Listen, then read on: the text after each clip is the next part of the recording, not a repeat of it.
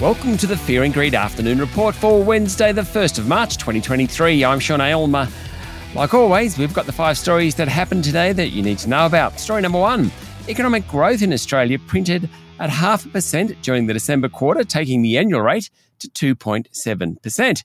Exports and consumers underpinned the result, which was weaker than expected. At least the quarterly number was. Inflation readings in the data were also better than expected.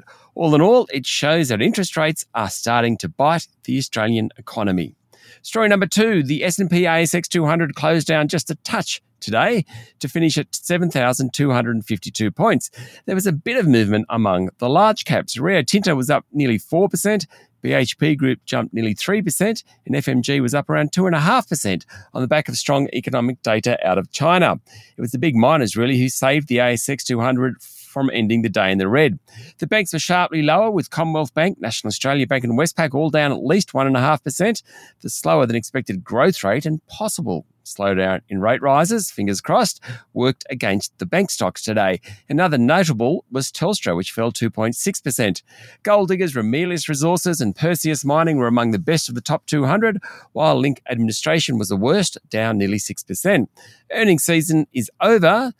Anywhere near as much corporate news around. A little bit, though. AMP says it will push back the date of the sale of its domestic real estate and infrastructure equity business to Dexus. That's one of the final pieces of the splitting up the once blue chip company. And Tyro Payments high profile chair, David Thodey, has resigned. Story number three Downer EDI's chief financial officer, Michael Ferguson, has resigned from the contractor two days after the group cut its full year earnings guidance and two months after the group disclosed accounting irregularities. Back on Monday, the stock fell 24% after its half year result, and investors demanded meetings with the Service Group's board. Now, long-time Downer Chief Executive Grant Fenn, who has run the Services Group for more than a dozen years, retired after the company reported its results on Monday. He's been replaced by Peter Tompkins, the company's former Chief Operating Officer. Now, Ferguson, who's been Downer's Chief Financial Officer since late 2016, will leave over the next six months. That means two of the company's three most senior managers have gone.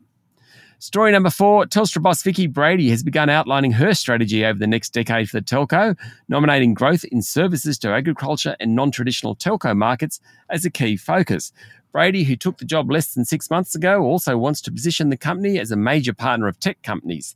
She said Telstra is more willing to work with rivals on initiatives in the years ahead and aims to broaden its revenue base across industries as digitisation increases, according to a report in the Financial Review.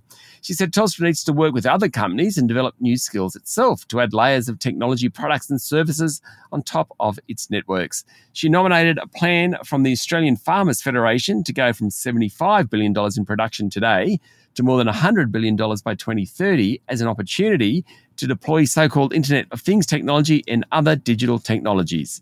And finally, story number five I mentioned it earlier in the show. In good news for Australia's miners, factory activity in the world's second largest economy has improved more than expected, sending regional share markets higher. The Manufacturing Purchasing Managers Index rose to 52.6 last month, according to the Chinese National Bureau of Statistics. What's that mean? Well, it's the highest reading since April 2012.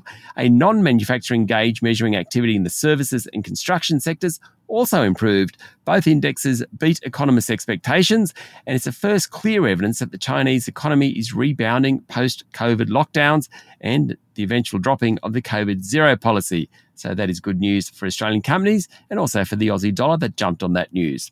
That's it for the afternoon report for Wednesday, the 1st of March, 2023. Don't forget to hit follow on the podcast and find Fear and Greed on LinkedIn, Instagram, Twitter, and Facebook.